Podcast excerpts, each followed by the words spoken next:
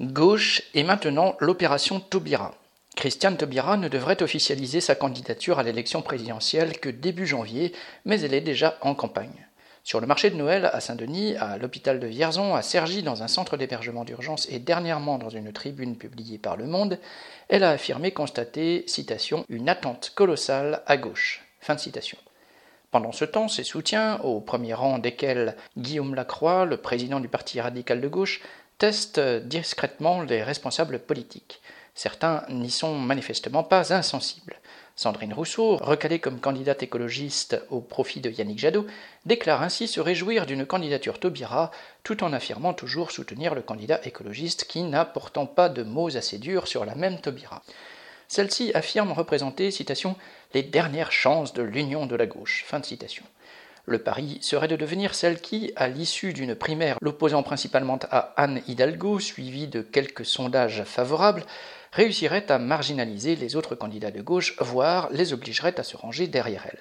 Dans cette opération politique, elle pense pouvoir miser sur une certaine image et une popularité notamment acquise grâce à son franc-parler face aux immondes attaques racistes subies lorsqu'elle défendait la loi faisant de l'esclavage et de la traite négrière un crime contre l'humanité ou celle autorisant le mariage pour tous.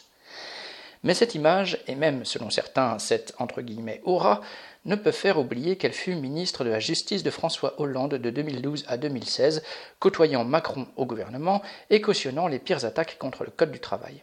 Et quand Taubira dénonce la situation dans les hôpitaux, bien des soignants présents doivent se souvenir que la politique actuelle de destruction de l'hôpital n'est que le prolongement de celle menée par les gouvernements de Hollande dont elle faisait partie.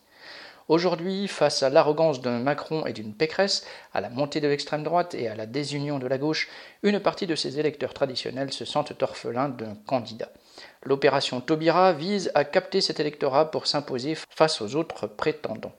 Le moins que l'on puisse dire est que ce n'est pas gagné.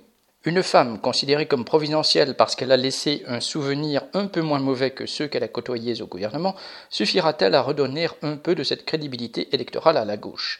En tout cas, même avec Taubira à sa tête, une nouvelle mouture de l'union de la gauche ne pourrait qu'accoucher une fois encore de gouvernements à plat ventre devant le patronat avec les mêmes résultats désastreux. Daniel Mescla.